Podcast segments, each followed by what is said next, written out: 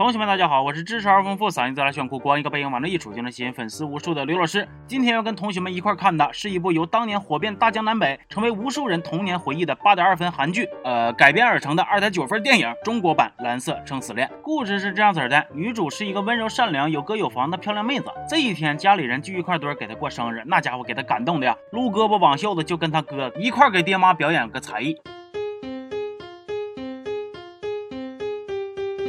但欢乐的时光总是特别快，在一个阳光明媚的下午，在一条鸟不拉屎的道上，女主跟她哥愉快的飙车，结果不出所料的达成了车祸任务。晚上在女主的病房里，她爹跟她妈说：“我有一个好消息和一个坏消息，你想先听哪个？”她妈说：“那我先听坏的吧。”她爹说：“坏消息就是闺女不是我的。”她妈立刻就急眼了：“你可别瞎说啊！”她爹说：“你先别着急，这不还有一个好消息吗？”她妈问：“那好消息是啥呀？”她爹说：“好消息就是闺女也不是你的。”意不意外。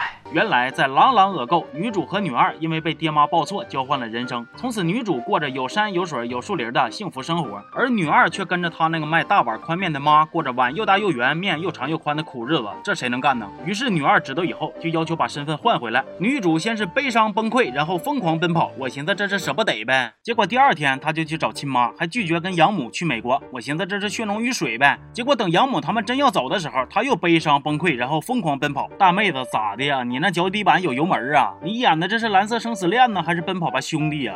后来女主长大，成为了一个努力赚钱的好女孩。一次偶然的机会，她替一个富二代垫了十块钱儿，于是富二代觉得她好单纯，好不做作，瞬间就小鹿乱撞了。后来富二代又特意约女主出来蹦迪，结果这个富二代蹦迪的步伐呀，我是咋瞅咋熟悉。来，大伙一起感受一下。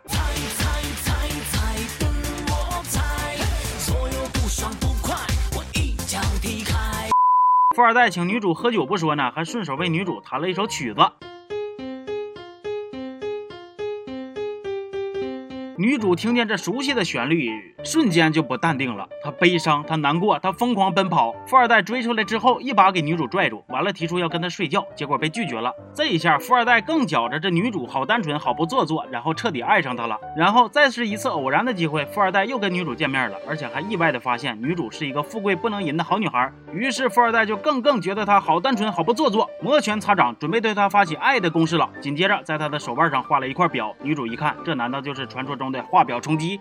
另一边，女主日思夜想的哥哥终于回国了，但是女主不仅不开心，而且还有点小情绪，因为她觉着哥哥一家出国之后就故意不联系她，但其实是她亲妈把寄过来的信都给烧了。不过女主不知道啊，于是她悲伤，她难过，她又疯狂奔跑。但是后来，当女主看见她哥为她准备的一堆礼物，以及一件感觉穿上分分钟就能拯救全人类的衣服之后，就瞬间痛哭流涕，跟她哥抱一块堆和好了。而且在相处的过程中，他们俩渐渐的发现喜欢上了对方。但这个时候问题就来了，他哥有未婚妻呀。另一边，富二代也对女主展开了猛烈的攻势，但是问题又来了，一直跟女主不对付的女二，她喜欢富二代呀。这五个人拉过在一起，肯定是要干起来呀。就在我撸胳膊挽袖子，准备看他们撕 的时候，女主居然莫名其妙的就开始作妖，完了向大伙表达自己不是啥好女孩这一中心思想，把哥哥和富二代都给怼了。就在所有人都被她气得五了豪风的时候，女主突然咣叽倒那了。这回终于真相大白了，原来女主这么作都是因为她得了绝症。这波操作看过《小时代》的同学们应该都懂，女主需要合适的骨髓配型。但是这亲的干的一大家子人，一个跟她配型成功的都没有，所以女主只能等死啊！这叫套路吗？不，这叫为民除害。电影的最后，女主的准嫂子为了成全女主跟她哥的爱情，主动选择了退出。富二代那头更狠，不光主动退出，还给女主买了个房子，完事儿还为女主准备了跟别的男人的婚礼，甚至在婚礼现场都是他亲手将女主交给新郎的。